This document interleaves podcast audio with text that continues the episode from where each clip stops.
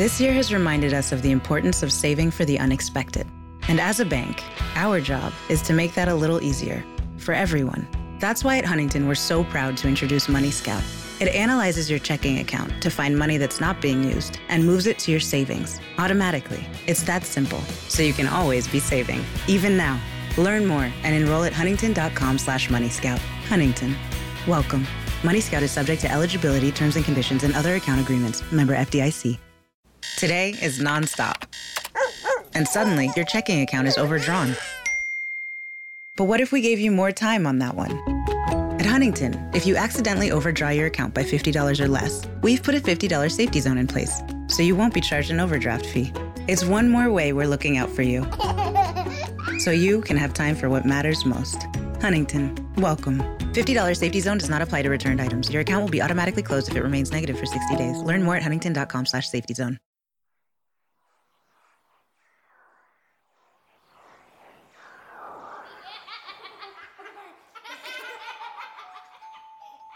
Welcome to Beauty Unlock's December Creepmas episodes, where I'll be bringing you all manner of urban legends, creepy pasta, and ghost stories.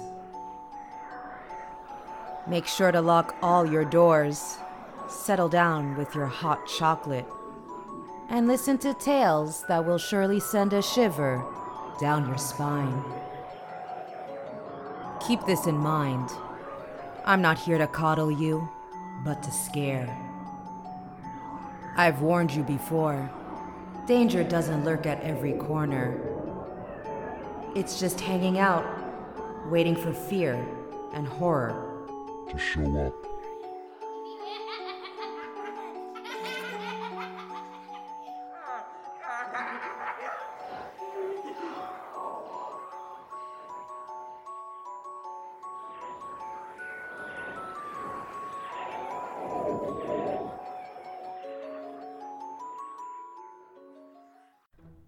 Welcome, friends, to Beauty Unlock's December Creepmas episodes.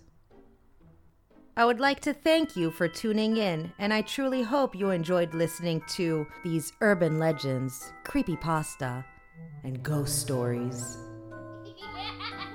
All right, my jelly babies, it's time to settle down with your hot chocolate. For tonight, your Auntie Carissa brings to you the final tale of our Creepmas series. A story written by. Well, that took an unexpected turn. Let's start over again, shall we?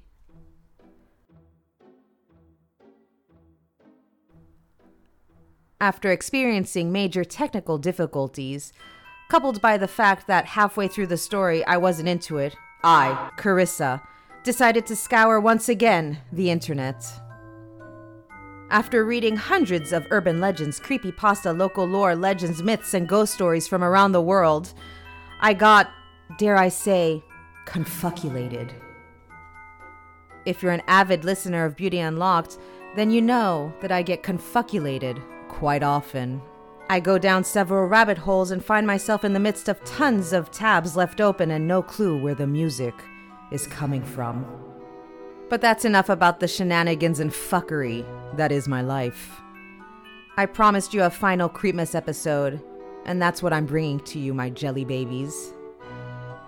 Tonight, I'm bringing you a terrifying true story that happened on May the 31st, 2014. You might have heard of it. It's called The Slender Man Stabbing. Listener's discretion is advised.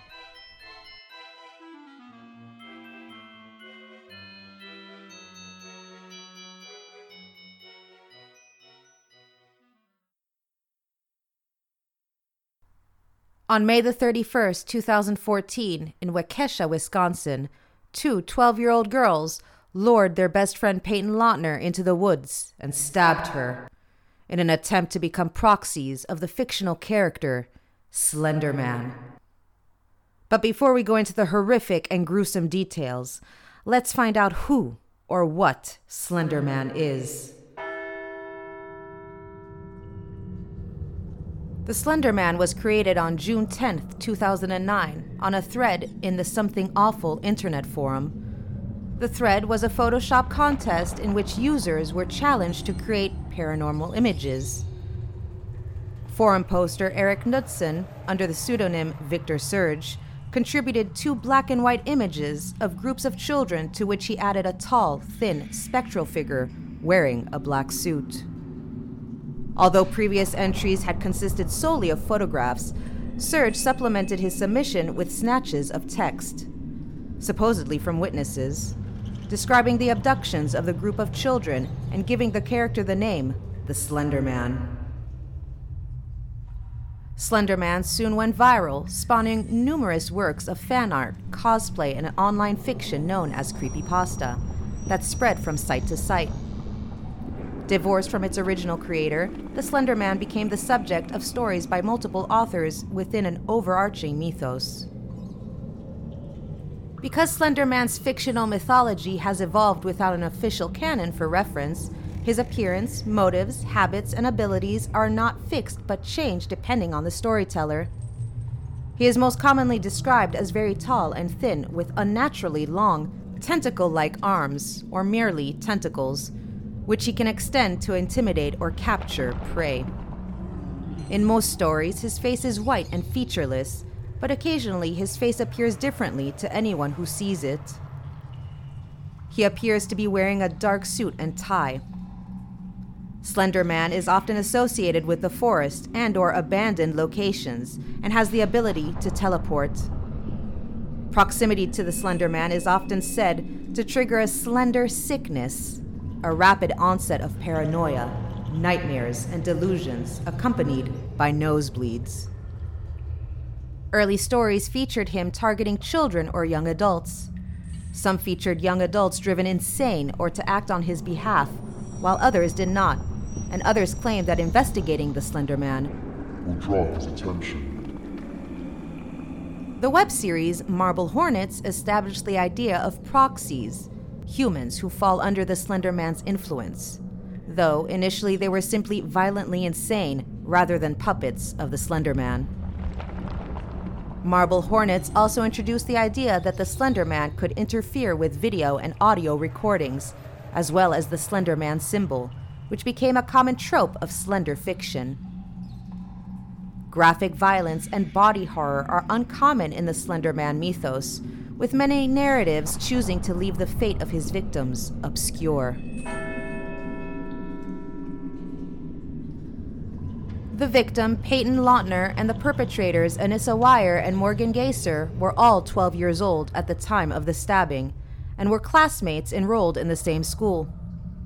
The school's principal later confirmed that neither Weier nor Geyser had any prior disciplinary issues and had been at a sleepover together the night before the stabbing. The attackers had discovered Slender Man on the Creepypasta wiki. They later said they had believed Slender Man to be real and had wanted to demonstrate their loyalty to him so they could become his proxies, live in his mansion, prove his existence, and prevent him from harming their families. They believed that the only way to do this would be to kill someone after which they would become servants of the Slender Man and live in his mansion, which they thought was located in Chequamegon Nicolet National Forest. Geyser explained during police interviews that she had seen and heard hallucinations of ghosts since the age of three and was certain that Slender had demanded she kill her best friend to save the lives of her own family.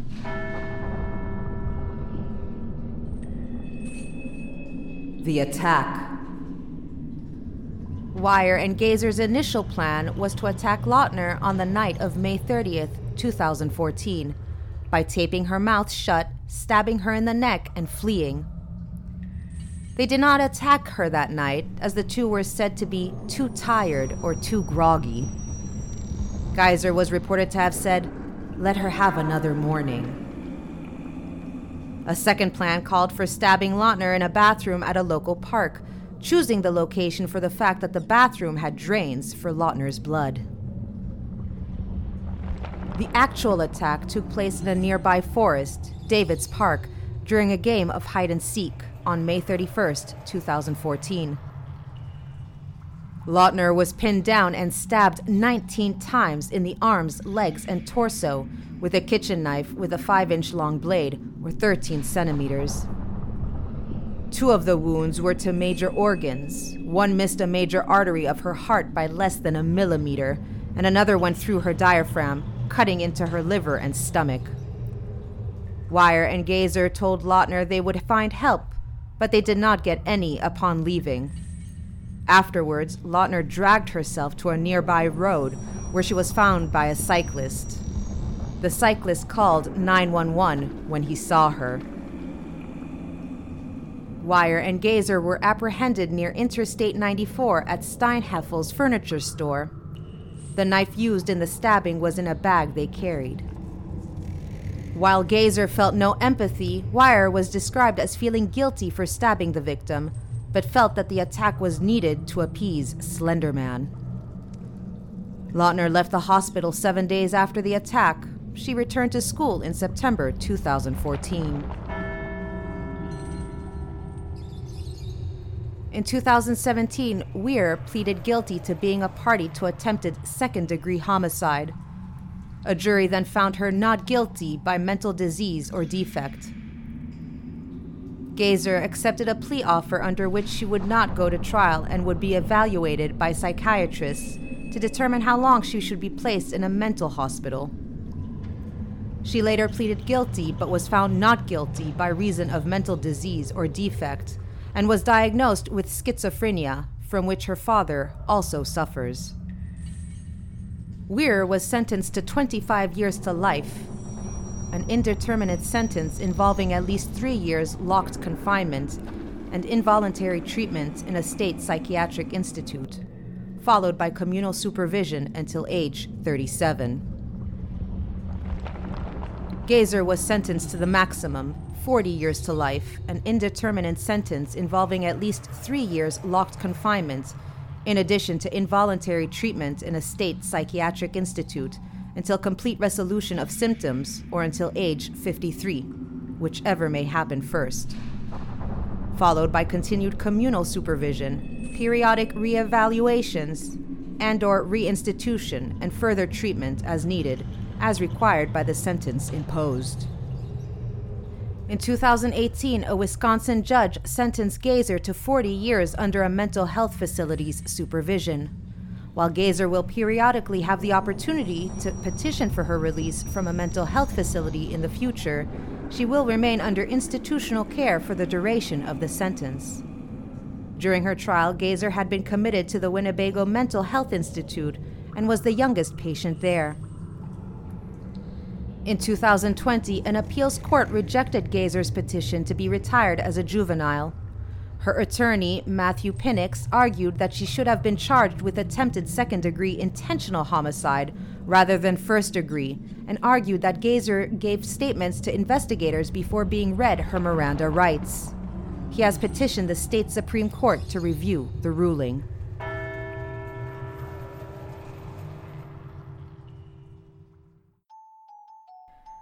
We have come to the end of our December Creepmas episodes that have spilled over into January due to unforeseen circumstances. I would like to thank each and every one of you that have tuned in.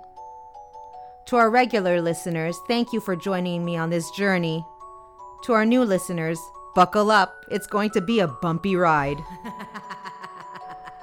As Beauty Unlocked continues to grow, I'll be taking the month of January off to plan, make changes, and prepare for the rest of the year. I'm excited for this new chapter of our journey, but fear not, I'll continue to update you all via social media and I'll release a bonus episode or two so you won't forget me. Abandonment issues, anyone? With all that being said, I wish you all a happy, healthy, and very blessed new year, and you'll be hearing from me very, very soon. I'm Carissa Vickis. And this was Beauty Unlocks December, spilling onto January, Creepmas episodes.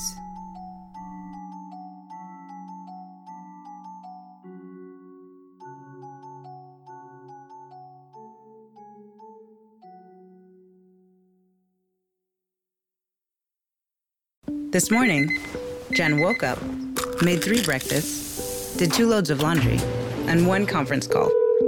But she also saved $25 because Jen uses a new innovation from Huntington called Money Scout. It analyzes Jen's checking account to find money that's not being used and moves it to her savings automatically. Learn more and enroll at huntington.com slash moneyscout. Huntington. Welcome. Message and data rates may apply to text alerts. Money Scout is subject to eligibility, terms and conditions, and other account agreements. Member FDIC. This year has reminded us of the importance of saving for the unexpected. And as a bank, our job is to make that a little easier for everyone. That's why at Huntington, we're so proud to introduce Money Scout. It analyzes your checking account to find money that's not being used and moves it to your savings automatically. It's that simple, so you can always be saving, even now. Learn more and enroll at huntington.com slash moneyscout. Huntington. Welcome. Money Scout is subject to eligibility, terms and conditions, and other account agreements. Member FDIC.